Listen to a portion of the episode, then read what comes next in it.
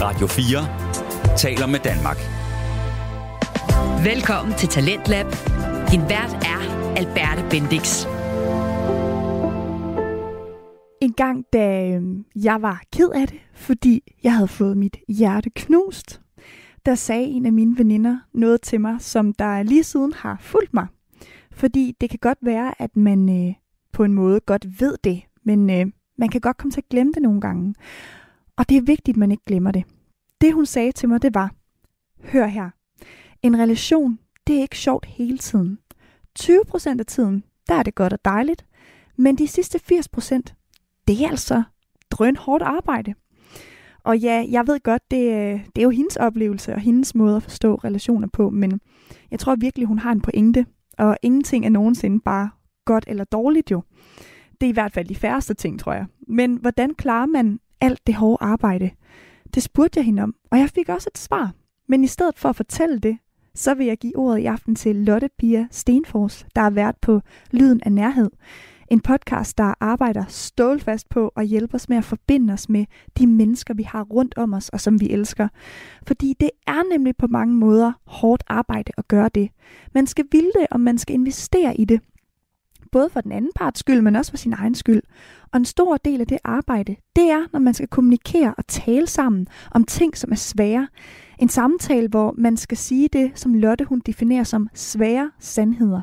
Og i de her svære sandheder, der føler jeg, at der ligger mange faldgrupper, hvor man nogle gange kan gå i, komme til at gå i en negativ retning. Men på samme tid, så er det jo altså ærlighed og kommunikation, der er vigtigt i enhver relation. Så hvordan lykkes man på en god måde med sådan en samtale? Og hvad får ens relationer ud af de her svære samtaler? Det prøver Lotte altså at gøre os klogere på i dag og hjælpe os med, hvordan man gør. Jeg er virkelig spændt på det her afsnit. Her der får du lyden af nærhed. Rigtig god fornøjelse. Vi mennesker, vi er skabt til at være i forbindelse med hinanden og med os selv og med livet. Her dykker jeg ned i neurobiologien, i vores nervesystem, i livet og relationer, kærlighed og alt muligt andet. Lyt med. Jeg er din vært, Lotte Pia Stenfors, og det her, det er Lyden af Nærhed.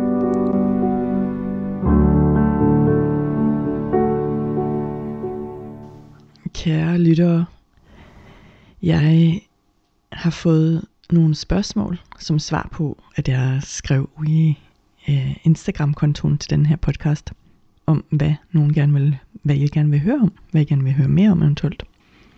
Og der fik jeg nogle rigtig, rigtig gode spørgsmål tilbage. Og i dag så handler det om et af de spørgsmål, og det er som følger.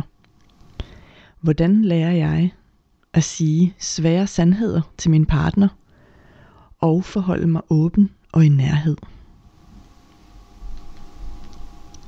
Ja, det er et virkelig, virkelig godt øh, spørgsmål, som jeg i første omgang tænkte, ah, det tør jeg slet ikke sige noget om. Og det er jo så, øh, så væsentligt og godt, og det kan jo det kan også være samtaler, man har med andre end lige sin partner, mm, fordi de, altså, de samme mekanismer spiller jo ind, men de kommer jo meget stærkt til udtryk med dem, der er tættest på os. Alt det her omkring tilknytning og, og hvordan vores systemer, vi, vi reagerer øh, i os. Så med al respekt for, at jeg virkelig ikke ved alt om det her. Og det handler selvfølgelig også om, at det her, det gælder os alle sammen, tænker jeg. Øhm, I hvert fald gælder det i højeste grad, grad også mig, og det var også noget af det, der gjorde, at jeg blev sådan helt bange for at prøve at lave en episode om det, fordi så kunne det virke som om, jeg tror, at jeg, altså, som om jeg sidder og siger, at det her, det har jeg bare styr på i mit eget private liv. Og ens private liv er jo noget andet end ens professionelle liv. Det, det er en, nogle andre ting, der, der sker. Og så kunne det virke som om, jeg, jeg sidder og siger, jeg har styr på det. Øhm, jeg, har, jeg er god til at have sådan nogle samtaler, og jeg er ikke trådt forkert. Og så vil alle, der nogensinde har siddet i en eller anden mega svær situation med mig, privat, tænke bare, ja, ja, det er godt med dig. For det er selvfølgelig ikke sådan, at... Øh, at jeg bare er lykkedes med at have sådan nogle samtaler gennem hele mit liv. Eller at jeg gør det nu for den sags skyld. Men, men og det skal også siges, at i større grad nu, så lykkes jeg med det, end jeg har gjort. Mm, hvordan det at lykkes så ser ud, men det er måske noget det, vi kommer ind i, men, men som indsenderen her skriver, og forholde mig åben og i nærhed, og få sagt noget, der er svært, men sandt. Det er jo, det er jo så nogle af de kriterier, man kan bruge for at sige, hvad, hvad er det, det vil sige at lykkes med sådan en samtale, ikke også? Og selvfølgelig også, hvad der kommer ud af det, kan man sige, i relationen. Men det har man så ikke, det har man sådan set ikke kontrol over. Man kan, man kan ligesom lægge pilen godt an i buen og sende den godt afsted. Og så har man ikke kontrol derefter. Men hvordan vi får gjort det, det, det påvirker i hvert fald, hvordan det lander. Hvordan både det lander hos den anden, og hvordan hele situationen og relationen lander. Mm, og der vil jeg så komme med, med nogle af mine tanker, refleksioner og bud, mm, ud fra hvad jeg har lært, altså sådan fagligt lært, øhm, og hvad jeg har erfaret og tænkt og hørt og sådan noget. Mm, og virkelig hvad jeg selv har levet, for jeg kender virkelig, virkelig godt smerten ved at ikke lykkes i de samtaler. Jeg kender det så godt, og jeg kender konsekvenserne af at faktisk ikke kunne finde ud af at have sådan, og, og kunne kommunikere med hinanden. Og nu skifter jeg det om til at kommunikere, fordi jeg ikke kun taler om ordene og samtalerne, men altså det her med at, få, at, at være sammen med hinanden i de ting, som er svære og vigtige. Jeg kender det så godt fra det virkelige liv, som jeg har levet i snart 52 år. Og hvad der kan ske i relationer, når det ikke lykkes. Altså at relationerne simpelthen kan gå i stykker. Der er jo rigtig meget på spil. Mm. Og det er jo derfor, at spørgsmålstillerne også stiller spørgsmålet, fordi det er svært. Det bliver svært, når der er meget på spil for os, når det er vigtigt. Og ja. Og jeg skal lige flytte mig lidt på stolen, så jeg sidder godt. Mm, det må du også gerne gøre, når du lytter, eller måske løber du, eller laver noget helt andet. Og jeg har også lige kattehår på mikrofonen, som jeg får i næsen. Så. Mm. Jo, det jeg vil sige var, at øh, gevinsten. Mm, jeg, vil, jeg vil starte med at sige, at noget af det, som man ved, altså sådan forskningsmæssigt øh, faktisk, øh, Øh, som handler om relationer og tilknytning. Noget af det, man ved, det er, at den største indikator for, om et forhold er godt fungerende, og sådan set også vejet, men forhold kan godt vare, uden at de nødvendigvis er så gode, men for at det er et godt tilfredsstillende forhold, er faktisk, at man er god til sammen at finde ud af at reparere, når der er rifter. Altså at man er god til rifter og reparation. Altså på engelsk siger man rupture and repair. Og Diane Poole Heller som er en af mine øh, til, tilknytningslærere. Hun siger, 70% is rupture and repair. øhm, og det gælder både i at give sine børn tryghed og give dem tryg tilknytning. Og det gælder i, i vores relationer i det hele taget. Altså at 70% af det, kan man sige, handler om faktisk at være god til på forskellige måder og have rifter, altså hvor vi kommer til at give hinanden rifter, eller give relationen rifter, og så undersøge, om vi kan reparere det, øve os i at reparere det, prøve at reparere det, lykkes og ikke lykkes osv., men at være i den proces og gøre den proces, er faktisk noget af det, der bestemmer allermest, hvor gode vores relationer, hvor tilfredsstillende de er for os, hvor nærende og gode. Og jeg synes sådan set ikke, det er så mærkeligt, fordi mere og mere så øh, er det blevet mm, kropsligt gjort for mig, at at mm, vi har jo et dybt behov for at vise os, som vi er til de mennesker, der betyder noget for os, som vi virkelig er. Og vi har et dybt behov for at, at blive mødt og set, som vi virkelig er. Og, og nu tænker jeg egentlig bare højt, men at, at jeg tænker, at det er en stor del af det, der gør forhold tilfredsstillende. Der ligger selvfølgelig også en masse i alle mulige oplevelser, vi har sammen, og, og, og hvad for nogle tilværelser, vi skaber sammen og sådan noget. Men sådan en, en del af kernen i at, at have det godt sammen med andre mennesker, er jo, at vi i tilstrækkelig grad øh, er dem, vi faktisk er indvendigt mm, i samspil. Og at vi også oplever og erfarer nok at blive mødt og set der. Jeg ved ikke, om I vil være enige i det, men, men det synes jeg er en vigtig kerne. Og i det så ligger jo netop det at kunne sige, hvad vores sandhed er. Og det fortæller mig også noget om, og, og minder mig også om situationen, jeg faktisk nylig har været i, hvor jeg har øvet på den her nye, øh, udviklede, øh, eller ny, styrkede mm, evne til at sige det, som er sandt for mig. Også når jeg er virkelig, virkelig bange for, at den anden vil synes, at det på en eller anden måde er forkert, eller at jeg er... ja, hvad er det, man er bange for? For, for mig er der meget, der handler om at, at ligesom skulle have været en sød person. Mm, det har været vigtigt for at komme igennem min tilværelse. Men mm, hvis jeg så en, har en, en stærk vilje, som jeg har, mere og mere, til at sige, hvordan min oplevelse faktisk er, hvad min behov faktisk er, og at jeg er også kommet til det sted, hvor jeg kan gøre det, uden at det er fremstillet som et krav, så er det så væsentligt for mig, at jeg så prøver at gøre det, selvom det måske fører til, at den anden ikke faktisk vil have noget med mig at gøre. Ja, der skal lige trækkes vejret på det. Min erfaring, og også det jeg så har lært teoretisk, men min erfaring er faktisk også, at det nogle gange er det, der gør, at forholdet så bevæger sig til noget bedre. På en eller anden måde bedre, hvad det så end er for lige det forhold. For på en eller anden måde, så er det jo så, så er det mig, der bliver set, når jeg er fuldstændig åbenhjertig om det, der er vigtigt for mig. Så er det ikke en version af mig, som jeg tror er acceptabel, som bliver mødt og set. Og man kan jo have faser af sit liv, eller lange dele af sit liv, hvor man, og det her er selvfølgelig ikke noget, vi ved, at vi gør, men altså at vi, vi måske føler, at vi, at vi er fake, altså at vi, at vi lader som om.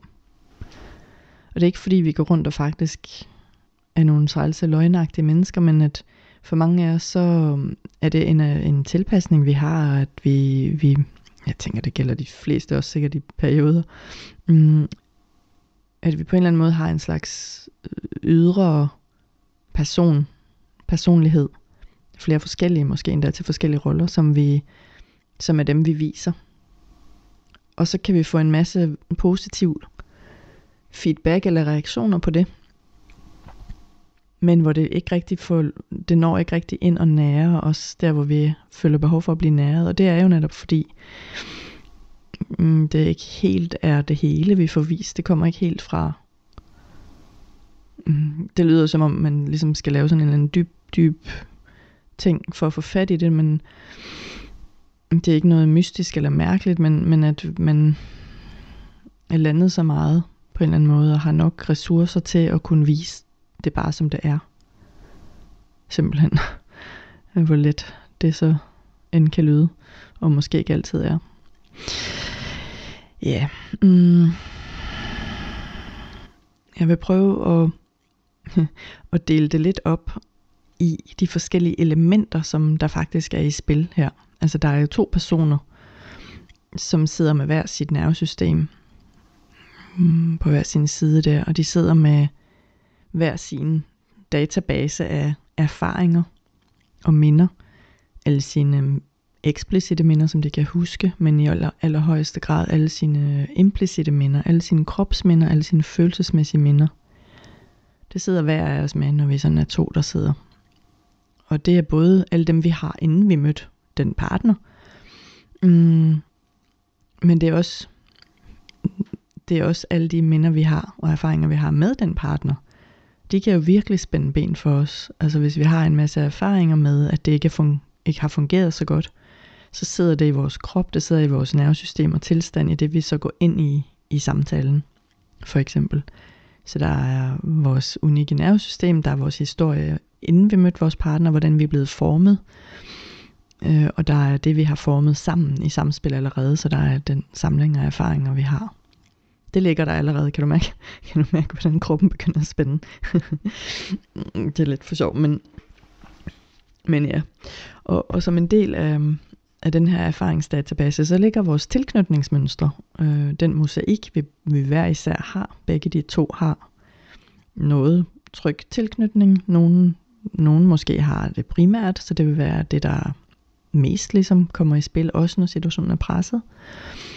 Øh, og, og halvdelen af os cirka har jo noget øh, i større mindre grad utryg tilknytning. Altså det er meget, øh, sådan, nu generaliserer jeg meget, men så både du og partneren har jeres forskellige, i større og mindre grad utrygge tilknytningsmønstre, som kommer til udtryk i samspil med hinanden. Så det er ikke bare sådan, at vi har for eksempel noget undvigende i vores øh, tilknytningsmønstre, men i hvor stor grad det kommer til udtryk, eller noget andet gør, det afhænger også af, hvordan partnerens mønstre er. Fordi mønstrene påvirker hinanden meget. De har sin... Øh, de, de vil, vi indgår i sådan nogle dynamikker med hinanden, hvor for eksempel mit undvigende kan blive forstærket af, at hvis min partner har noget ambivalent i udtryk, for eksempel, og omvendt, så forstærker det simpelthen hinanden. Så det samspil er der mellem tilknytningsmønstrene. Øhm, og så er der så også for hver af de to personer, så er der så også det, der uden for os selv og partneren påvirker, hvordan vores tilknytningsmønster kommer i spil. Fordi de er jo netop, man kan sige sådan nogle stressreaktioner. Det er øh, automatiske reaktioner, som kommer i spil, når vi er under pres på en eller anden måde, når vi er stresset på en eller anden måde. Og det kan jo være alt muligt, der påvirker os. Det kan være situation på arbejde eller ikke arbejde, studier. Det kan være sygdom, det kan være øhm, ting i den oprindelige familie. Altså alle, alle de ting, der er rundt os, som ikke er vores partner, og som sådan set ikke nødvendigvis har noget med partneren at gøre, vil også påvirke, hvordan vi møder op i den der samtale. Det er simpelthen på en måde mængden af ressourcer, vi har tilgængelige, mængden af overskud, vi har tilgængelige, som også påvirker vores nervesystem og vores tilknytningsmønstre, og hvordan de udtrykker sig, om der kommer, om vi kommer fra det trygge, eller om vi kommer fra det utrygge, når vi møder op i samtalen. Jeg håber, I er med stadigvæk, for det der, der er rigtig mange faktorer. Jeg har bare lyst til at prøve at, at give en slags øh, sådan overblik over, og jeg vil lige sige kamppladsen. Det, det, det er ikke en kamp, men det kan det føles som, og det er jo et af problemerne.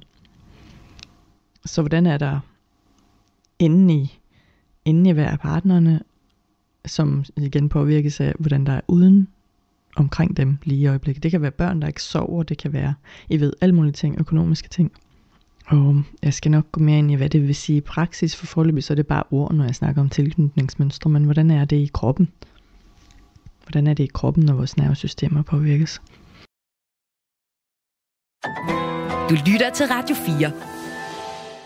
Og her i Talentlab, der lytter vi til podcasten Lyden af nærvær af Lotte Pia Stenfors. Og Lyden af nærvær lever meget godt op til sit navn, fordi Lotte hun tager os altså i sit podcast med ind i personlige og dybe aspekter af livet. Alt sammen for, at vi kan komme hinanden ved og opleve nærhed med hinanden. I dag der handler det om, hvad man gør, når man skal have en svær samtale med en person, der står der meget nært. Og Lotte har indtil videre talt meget om tilknytningsmønstre og fysiske reaktioner i de her samtaler. Og nu der skal det handle om, hvordan man som individ har en masse erfaringer med fra tidligere, og hvordan de her erfaringer de påvirker vores måde at agere på i nuet. Eksempelvis, når man skal det, sætte grænser i en relation. kommer i spil, som er væsentligt her, det er jo alle de forskellige dele, som hver af de her to partnere har. Jeg og min partner, eller du og din partner som har skrevet spørgsmålet. De forskellige delpersonligheder, eller dele, som jeg tit bare omtaler dem som, vores indre samfund, de er tit fremme og er faktisk dem, der ligesom har samtalen fra hver sin side. Mens øh, selve, man kan sige, den voksne her og nu person, som jeg, som du er, måske slet ikke slipper til på scenen. Og det kan tit blive øh, skabe temmelig meget, altså temmelig mange problemer faktisk. Mm, fordi de her dele er jo tit nogle yngre dele af os, altså børnedele, unge dele. Og i hvert fald er det dele, som ikke har det fulde billede, og som faktisk ikke har tilgang til øhm, andet end en meget sort-hvid tænkning for eksempel, og et, et snævert syn på verden og på os og på hinanden. Så det bliver ligesom sådan nogle marionetfigurer, som ud, udspiller samtalen, mens vi selv ikke ligesom når frem til hinanden. Mm, for at prøve at give et billede af det, men, men på en måde en slags oprørt barn, der taler. Jeg ved ikke, om du selv har oplevet at være et oprørt barn i en samtale med din partner, eller du har oplevet, at din partner er det. Og det er simpelthen vores, vores dele, som ligesom overtager, så vi slet ikke øh, kommer til. Så det er øh, en, en, i stor grad også med her. Så de her to mennesker møder op til samtalen med alt det her, og med sin fælles dynamik. Vi har med vores partner en eller anden dynamik, som vi, vi lever i og, og kører i, og den kan være negativ og positiv, og der er sikkert lidt af begge dele. Men det ligger der også allerede. Mm. Og så i de her erfaringer, som vi har med os, med hinanden.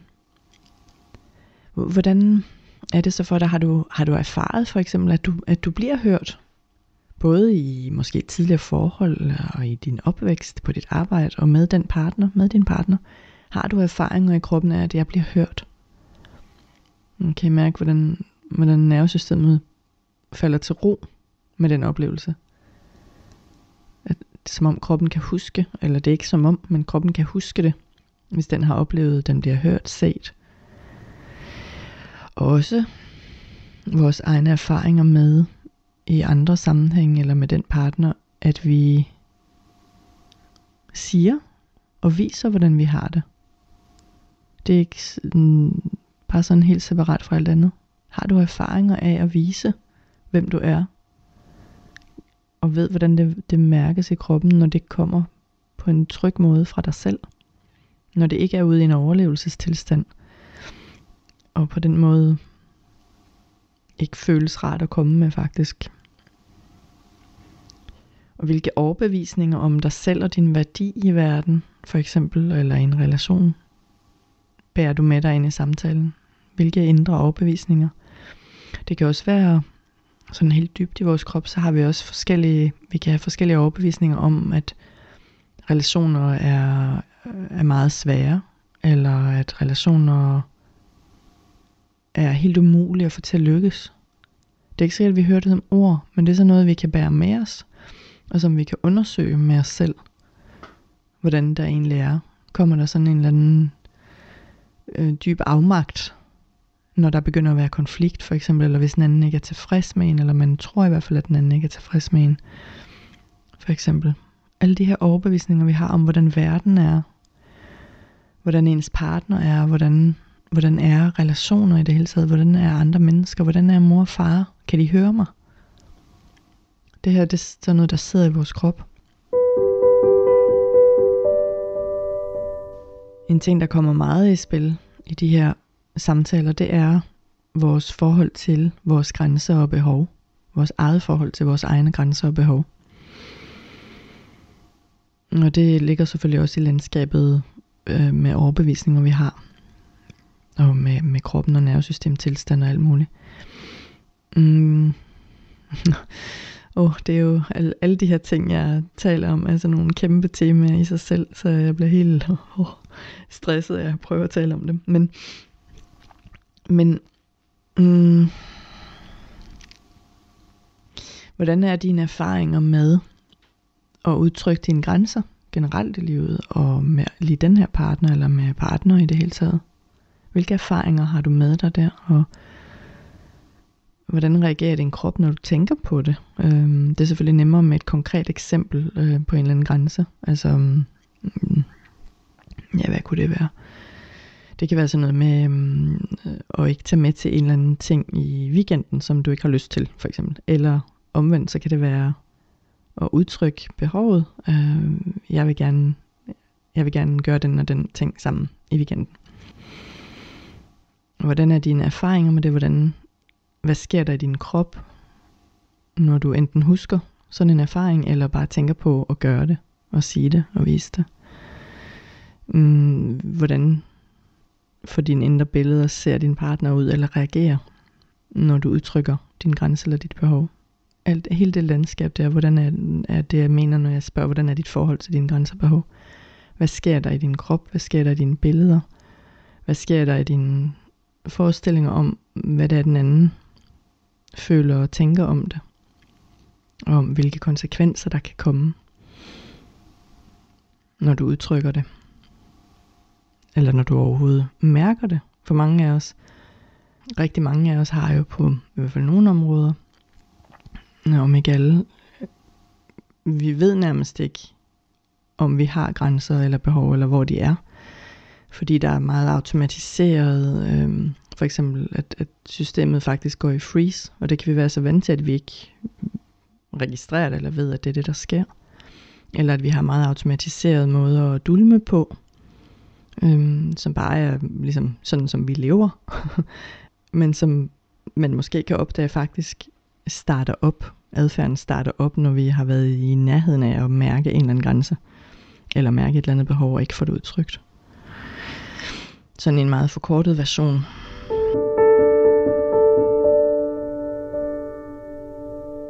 Og jeg ved ikke om du, både dig som sendte mig spørgsmålet og dig som lytter, eller kender til den der oplevelse af, at man opfatter hinanden som fjenden i sådan nogle samtaler, at det kan ske. Og hvor ødelæggende det faktisk er øh, i sådan en øh, samtale. Så nu taler jeg om øh, forhold, som er jævnbyrdige og, og hvad skal man sige, ja, ordet normal er sådan lidt svært, men altså som ikke er på nogen måde magt øh, eller voldelige forhold. Det vil jeg lige understrege. Det her det er i, i, i velfungerende øh, i, i forhold hvor der ikke udøves øh, magt og vold over for hinanden selvfølgelig. Men det her med at opfatte den anden som fjenden, jeg har nok talt om det før i podcasten, men at faktisk så er det sådan, at din, i din nervesystem tilstanden, som er ude i overlevelsesspektret, altså som ikke er reguleret nervesystem, så virker andre faktisk vrede, måske selvom de ikke er det, altså i vores opfatning, eller de virker som fjenden, selvom de udtrykker en eller anden helt anden følelse, som slet ikke er fjendtlig. Altså simpelthen fordi vores nervesystem går så meget i overlevelse, at det øhm, for at beskytte os, for at holde os trygge, øhm, får ting til at virke som noget farligt. Altså helt konkret i vores hørsel og vores syn og vores øh, opfatning og tolkning af ting, så, så, kan, så, så læser vi situationen anderledes, når vi selv er i overlevelse. Og det er måske sådan et centralt punkt at gå ud fra, fordi nu har jeg sagt en hel masse ting faktisk. Altså jeg har, har virkelig nævnt nogle meget store temaer, og mange af dem. Og så det kan måske virke lidt forvirrende eller overvældende, og forløbig overhovedet ikke til nogen som helst hjælp for, for dig, som skrev til mig. Det er jeg ked af. Mm. Men det er som sådan en slags refleksionsliste at undersøge sig selv lidt øh, og finde ud af, hvor er det måske de mest brændende punkter er for lige mig, øh, når det gælder alt det her. Og så det her punkt med, at vores nervesystem tilstand bestemmer, hvordan vi opfatter ting omkring os, og det bestemmer, hvordan vi udtrykker os. Det synes jeg er sådan et omdrejningspunkt, vi måske kan bevæge os ind i, i selve samtalen på. Eller ind i, øhm, ind i, hvad kan jeg gøre? For det er jo det, der er spørgsmålet. Hvad kan jeg gøre? for at lykkes med at sige svære sandheder til min partner og holde mig åben og i nærvær. Og centralt i, i selve spørgsmålet, når du siger at være åben og i nærvær, der taler vi allerede om nervesystemtilstanden. Fordi åben og i nærvær, det er der, hvor vi kan være, når vi har nok regulering af vores system. Altså at vi ikke er uden for det, som bliver kaldt tolerancevinduet, som jeg tit omtaler som nærværsvinduet, eller vores optimale zone, kan man måske kalde det, optimale zone. Mm. Og det er, ikke som, det er ikke som et sted, hvor man sidder og holder nogle vægge tæt lukket omkring sig. Det kan det lyde som om. Men det er det slet ikke. Det vi taler om er, at når jeg er i overlevelsestilstand, enten jeg er gået i mobilisering, en af de aktive tilstande, som for eksempel kan have udtryk af fight, flight, eller jeg er gået i, immobilisering, som kan have udtryk af øhm, kollaps eller ligegyldighed, forskellige variationer af det, eller i en freeze, som er en blandet tilstand, eller i fawn. Mm, det er også delt op i andre. Det tror jeg nok, jeg har været forbi i en eller anden episode. Men når vi er i nogle af de tilstande, som er overlevelsestilstanden eller forsvarstilstanden, beskyttelsestilstanden, så er vi ikke i stand til at være åbne og nærværende. Det var en meget lang sætning, jeg kom med. Men åbne og nærværende, det hører til, at vi føler os rimelig trygge og føler os rimelig okay, som er sådan en kort version af at være reguleret. Hvad betyder det så for sådan en samtale? Jamen det betyder, at en af de ting, vi kan gøre, det er at holde øje med, om vi er ved at ryge ud i beskyttelse, eller om vi allerede er det, om vi måske er startet der, inden samtalen overhovedet er i gang. Og hvad skal man så gøre, hvis man opdager det? Altså nu har jeg talt meget om i de forskellige episoder, hvad kan tegnene være på, at man er i en beskyttelsestilstand. Der er det jo det her med at øhm, have trænet på at, at mærke sin krop, mærke sin tilstand. Øhm, hvor jeg taler om det her med at øve i fredstid. Det er altså meget relevant, når det gælder det med de svære samtaler. Fordi at hvis vi ikke er vant til at lægge mærke til vores krop og vores tilstand, når vi ikke er under pres, så er det virkelig svært at gøre det, når vi er under pres, når vi er i en situation, som er så vigtig for os, som den her samtale er. Så det her med at lægge mærke til kroppen og tilstanden. Hvis du mærker for eksempel i samtalen, at du virkelig har lyst til at forsvare dig, du kan nok også mærke det som for eksempel stramhed og parathed i muskulaturen, stramhed i fronten af kroppen, som bryst, mave, hals, ansigt, øjne. Mm, din positur. Øhm, hvis du forestiller dig en, som er på vej ind i kamp, ikke også? Altså sådan for over tyngdepunkt og trukket sammen, virkelig sådan panser på forsiden af kroppen. For eksempel. Det kan være, at det dit system gør, når noget bliver svært i samtalen, er, at der kommer enorme mængder skam. Hvordan mærker du det i din krop? Hvordan mærker du? Øhm, og det, det er sådan en del af kollaps øh, scenen, eller kollaps øh, tematik også, altså det her med skam. Men det kan for eksempel være sådan en sugende, ubehagelig, virvelig mellemgulv og mave dybt, dybt inde i kernen af kroppen. Det kan være, at det bliver sådan lidt svært at tænke. Det kan være, at du bliver sådan ulden i hovedet, eller bare ikke rigtig kan fokusere på noget, eller ligesom mister lidt kontakten med omgivelserne. Og, og bare lægge mærke til, mens jeg beskriver det her, hvad der sker i dig, mens du bare lytter til samtalen nu, eller bare lytter til den her podcast nu. Mm, hvordan det at sætte ord på det, og beskrive tilstanden faktisk henter os lidt ind i, så vi får en smag af de tilstande. Mm. Og jeg, jeg kan jo slet ikke heller, eller det kunne jeg, men det tager rigtig lang tid at beskrive alle de forskellige mulige tilstande, man kan komme i, men pointen er det her med at lægge mærke til, hvad sker der i min krop, helt enkelt. Hvad sker der i min tilstand i den her samtale?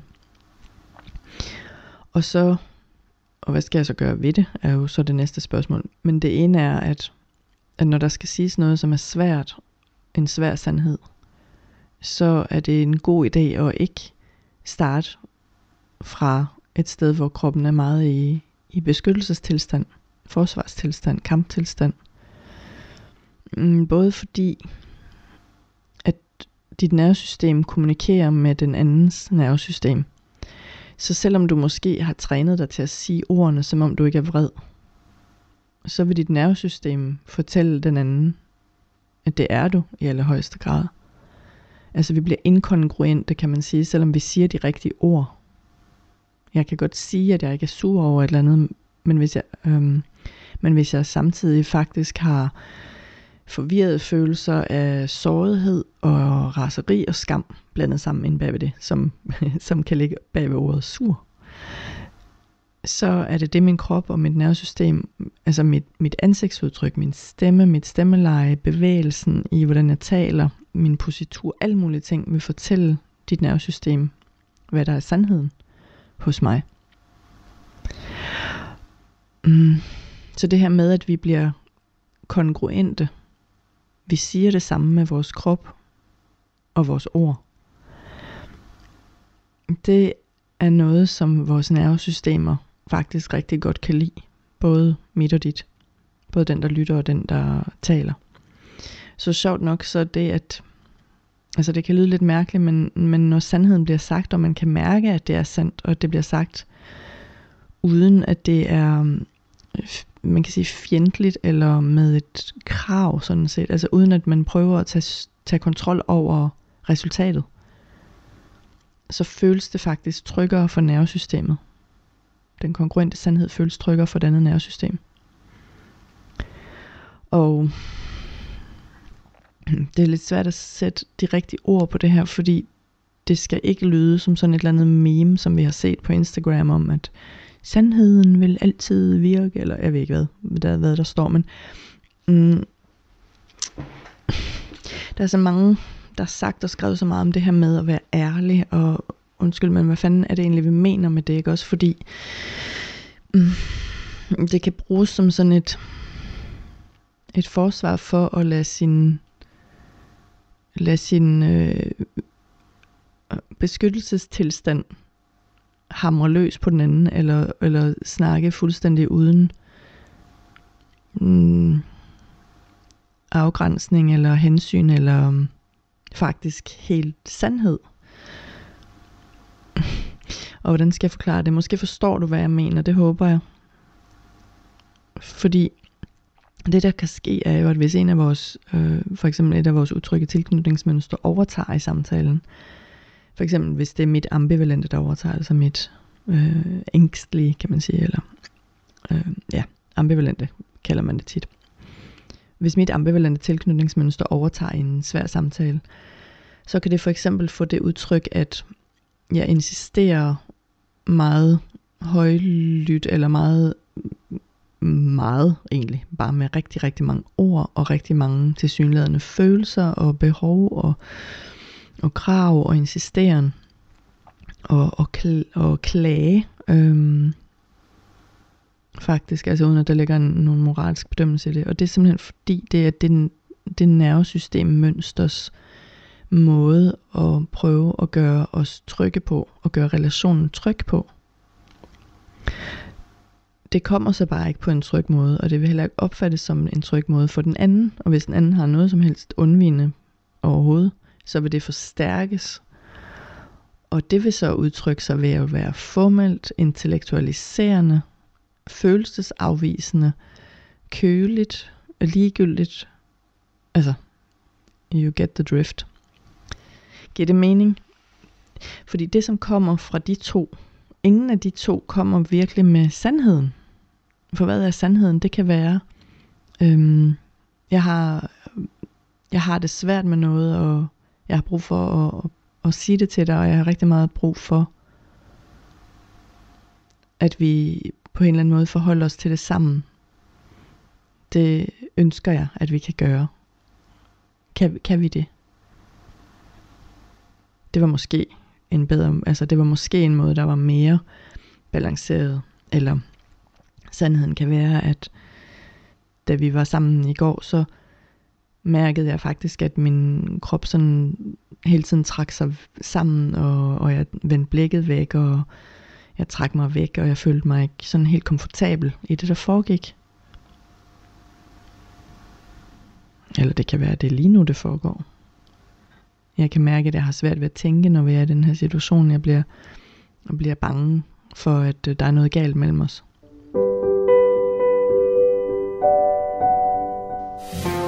Du lytter til Talentlab på Radio 4.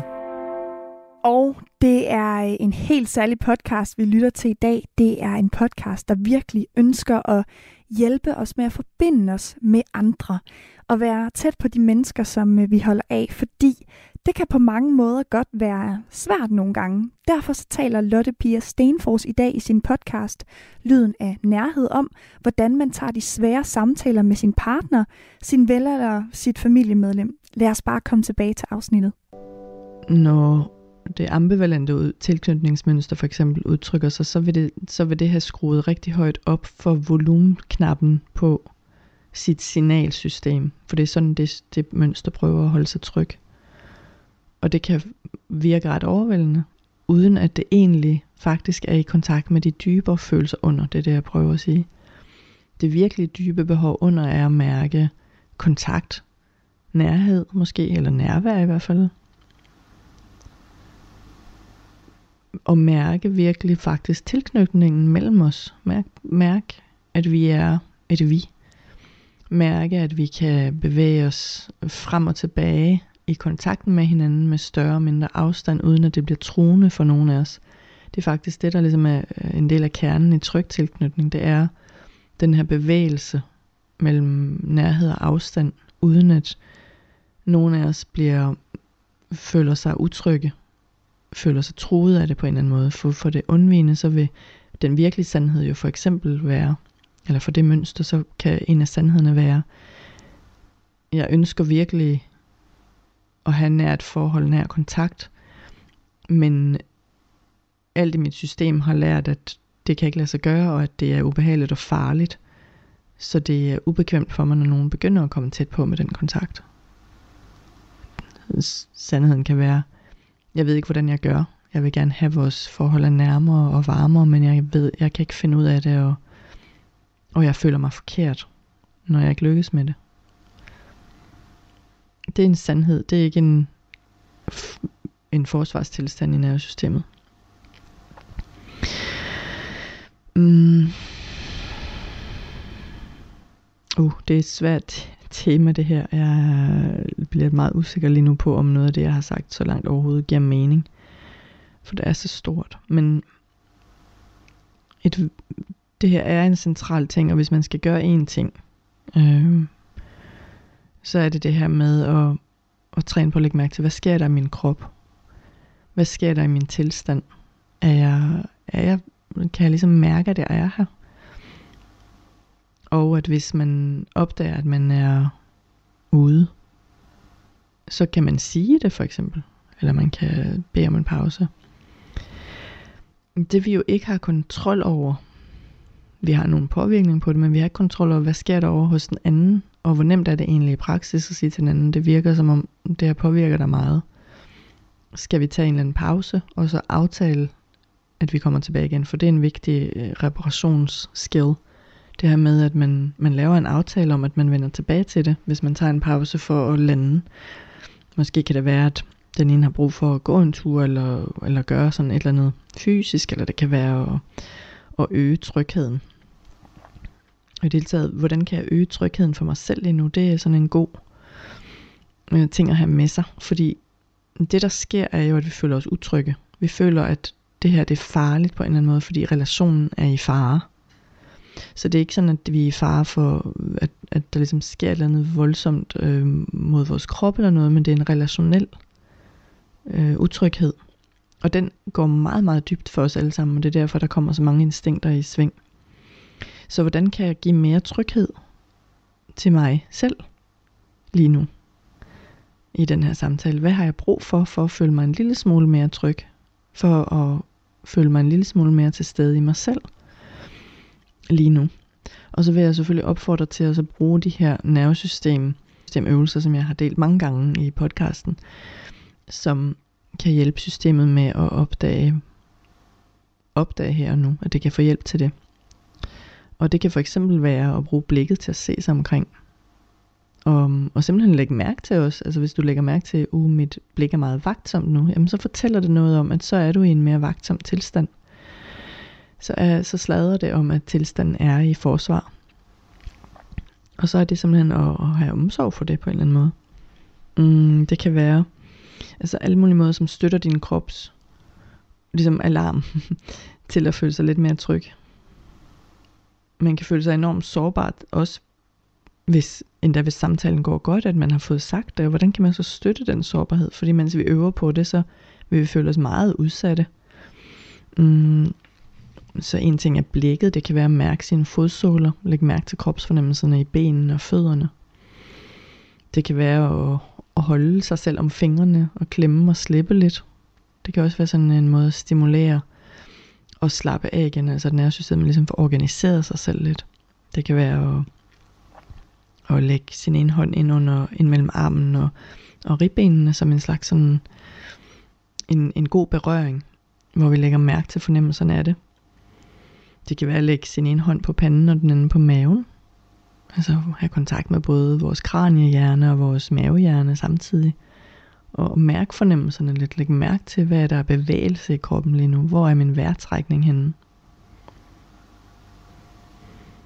Og det at vide, at mm, okay, der er dele af mig, som vil blive bange, når jeg begynder at udtrykke noget, der er sandt. Der, der er mine dele af mig, altså mine erfaringer, vil, vil blive oprørt over, at jeg gør det, fordi de tror, at jeg bringer mig selv i fare og bringer relationen i risiko for at gå i stykker. Så det at um, have den her voksne, sin ideelle forældre, som kan være sammen med de her børnedele af os, eller unge dele af os, som vil blive bange, sårbare, oprørte, vrede. Det er også en vigtig del af øh, at kunne støtte sig selv i sådan en samtale, sådan at vi ikke ryger ud i de her forsvarstilstande for meget. Altså er der nok tryghed, så er der plads til at være nysgerrig og lyttende og, og simpelthen til stede.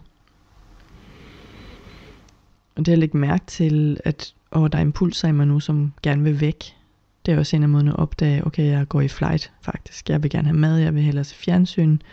Eller at man mærker, at man bliver ligeglad lige pludselig, eller at man bliver søvnig lige pludselig. Det er også nogle tegn på, at vores tilstand skifter.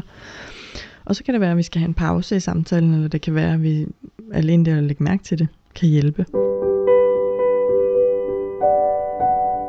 Noget af det, som kan komme i spil for os, er, at vi tror, at vi ikke er okay, hvis den anden er påvirket af det, der sker mellem os. Og så kan det ligesom stå og spille frem og tilbage mellem os. Mm, og det, kan, det handler om tilknytning, og det handler om erfaringer. Mm, men hvordan er det for dig? Har du lov til at, at være okay stadigvæk, selvom din partner er påvirket af det, du har sagt? Fordi underligt nok, så gør det det nemmere for den anden at håndtere, fordi så er vi hjemme hos os selv, i stedet for at være over i dem. Hvis, hvis, hvis den anden mærker, at det er så svært for mig, at partneren er påvirket, at jeg prøver at få den til ikke at være det, så er der jo ikke plads til partnerens reaktion og følelser, og til at de selv kan være med sin egen reaktion på det, vi har sagt. Jeg håber, det giver mening. Altså så det her med, at okay, hvad er min historie med, at jeg er okay, hvis jeg har gjort den anden vred eller sur eller ked af det? Øhm, er jeg stadigvæk rimelig okay med, at jeg jeg er et okay menneske? Og jeg kan blive i min egen krop, i mine egne følelser, og give plads til, at den anden har sin reaktion. Og på samme måde selvfølgelig, hvordan er det at gøre min partner det samme for mig? Eller vil de også have, at jeg ikke skal være ked af ting? Fordi så er det ligesom, så bliver det sådan en lockdown på en eller anden måde. Så, så kan vi ikke, så kan vi ikke være sammen om sandheden. Øh, om de svære sandheder, så kan vi ikke være sammen om, altså det, det, så kan vi ikke være nærværende faktisk. Altså som jeg har talt om før, det her med, når man sidder som terapeut for eksempel, så er meget, rigtig meget af nærværet, det handler om, det handler ikke om, at jeg egentlig er nærværende for den anden. Det er sådan lidt en, altså nu sætter jeg tingene lidt på spidsen, men for at kunne virkelig være nærværende, så er det, at jeg er nærværende med mig selv i nuet. Jeg er nærværende med min tilstand, med min krop, som bliver Mhm, et roligt punkt, som er helt tydeligt afgrænset, og derfor er det trygt at forholde sig til, og der er plads til den anden. Så det her med at lægge mærke til, hvad sker der i min krop, det er jo en del af det her nærvær. Og så selvfølgelig kundskaben om sig selv og sine sårbare punkter, sine erfaringer og sådan noget, gør, at jeg kan være trøstende og støttende over for mig selv og give mig selv tryghed, sådan at jeg har nærvær med mig selv. Sådan at jeg ikke bliver styret af mit, mit behov for at kontrollere den andens reaktion. Fordi den andens reaktion er skræmmende for mig. Giver det mening? Og simpelthen måske det her med at vide, at der kommer, der kommer sårbarhed op hos os, når vi har de her samtaler, og hvordan har vi det egentlig med sårbarhed hver sig. Ja. En anden ting er også det her med at etablere en ramme, før vi går ind i samtalen, og det behøver ikke være sådan, øh, altså nu skal vi have, lige pludselig så jeg sådan en boksering om med dommer og sådan noget, det er ikke det jeg mener, men at man, det her med at lave en ramme, det kan, det kan give noget tryghed, fordi hvis vi tager som udgangspunkt, at det, vi har brug for at tilføre en masse tryghed til de her situationer, fordi det vil, der vil være en masse cues of danger for os begge to. Altså, og danger, det kan være simpelthen bare risikoen for sårbarhed. Det er det, jeg mener. Risikoen for sårbarhed relationelt. Det er cues of danger. Så vi har brug for at etablere en masse tryghed, og en, en, en af delene af at etablere noget tryghed, det kan være, hvilke rammer har vi sat på forhånd for samtalen. Det kan være inden i os selv, at vi, mm, vi sørger for, at der er en bagkant for eksempel, eller vi, vi sørger for, at der er ro, eller vi sørger for, at vi går side om side, i stedet for at sidde og kigge på hinanden, hvis det gør nervesystemet tryggere. Eller vi sørger for at have noget fysisk berøring, hvis det er okay for begge. Det kan være, at ens fod er i kontakt, eller ens hånd, eller, eller tværtimod kan det være, at man har fysisk afstand. Giver det mening? Altså at man simpelthen har tænkt igennem, hvad er rammen, som kan gøre det tryggest muligt for mig i første omgang, fordi det er mig, jeg kan kontrollere, eller det er mig, jeg kan være sammen med. Det er mig, jeg kan tage stilling til. Men at man måske sammen endda øh, også sætter den ramme, det er ikke sikkert, at det er sådan der, men man kan, man kan selv tænke over, hvad rammen er. Hvad er det, der skal til for, at det her bliver lidt tryggere for mit system, lidt, lidt tryggere for mig, så at jeg nemmere kan holde mig nærværende. Og, og i, i nærværende, så ligger åben. Faktisk, altså der hvor vi bliver rigide øh, og, og hvad skal man sige, lukket, det er, når vi er i forsvarstilstandene, beskyttelsestilstandene. Så i, i jo større grad jeg kan holde mig nærværende med mig selv og trøste og støtte de her forskellige dele af mig, der kommer i spil, og min, min utrygge tilknytningsmønster, jo mere holder mit nærvær sin, sin bredde, og jeg fortsætter med at kunne være åben over både for mig selv, og også over for den anden, at jeg kan høre den andens og give plads til den andens reaktioner.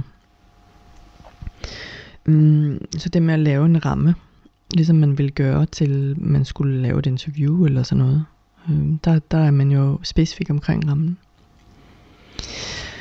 Mm, og nu nævnte jeg det her med at kunne være åben over for den anden, og at der understreger, ligesom fundamentet ligger i at, at passe på sig selv først faktisk, og det er ikke ud fra egoisme, men det er simpelthen der, vi kan være nærværende. Og, og give sig selv så meget tryghed som muligt at have sin indre forældre og støtte på plads.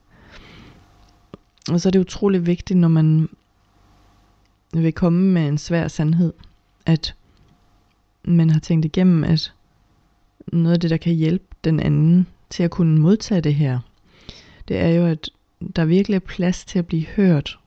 Altså at du kan give den anden plads til at blive hørt. Du kan, du kan godt være rigtig tydelig omkring, at det er vigtigt for mig at høre dig, og det er vigtigt for mig at få lov ud, også at udtrykke mig. Altså, der, der skal være plads til begge.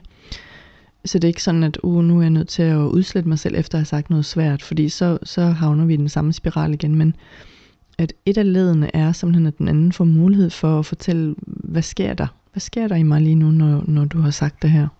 Det kan man spørge om. Hvad, hvad sker der i det? Hvordan oplever du det? Jeg vil rigtig gerne høre det. Jeg vil gerne have, at vi hører hinanden i det. Og så at vi ikke mm, at vi ikke kommer med, mm, at vi ligesom ikke sidder klar til at komme med løsninger selvfølgelig, eller, eller mm, hvad skal man sige, egentlig kommer med noget som helst nærmest andet end at, at sørge for at være sikker på, at man har hørt og forstået hinanden nogenlunde rigtigt. Det, det betyder enormt meget at føle sig, at der er givet plads til en og ens reaktion. Altså det er noget af det, når, man, når vi laver det her grænsearbejde, så noget af det, som er vigtigt for resultatet, er det her med at have re- respekt eller have tillid til eller vise plads til, hvordan opleves det egentlig for dig, når jeg kommer med det her? Uden at det så er en invitation til, at den anden må, må skælde ud, eller, eller hvad, ligesom, ved, altså, men, men fra et rimelig sårbart sted kan komme med, uh, det opleves godt nok svært at høre, og jeg kan mærke, der sker nogle ting i mig, jeg skal lige fordøje det, eller du ved, altså, men at der bliver givet plads til os og vores reaktioner, vi bliver set og hørt, det er enormt vigtigt for resultatet, det er en vigtig del af, af den her, det her rift- og reparationsarbejde. Radio 4 taler med Danmark. I aften der lytter vi til en meget intens podcast, eller det føler jeg i hvert fald, det er, på den helt gode måde.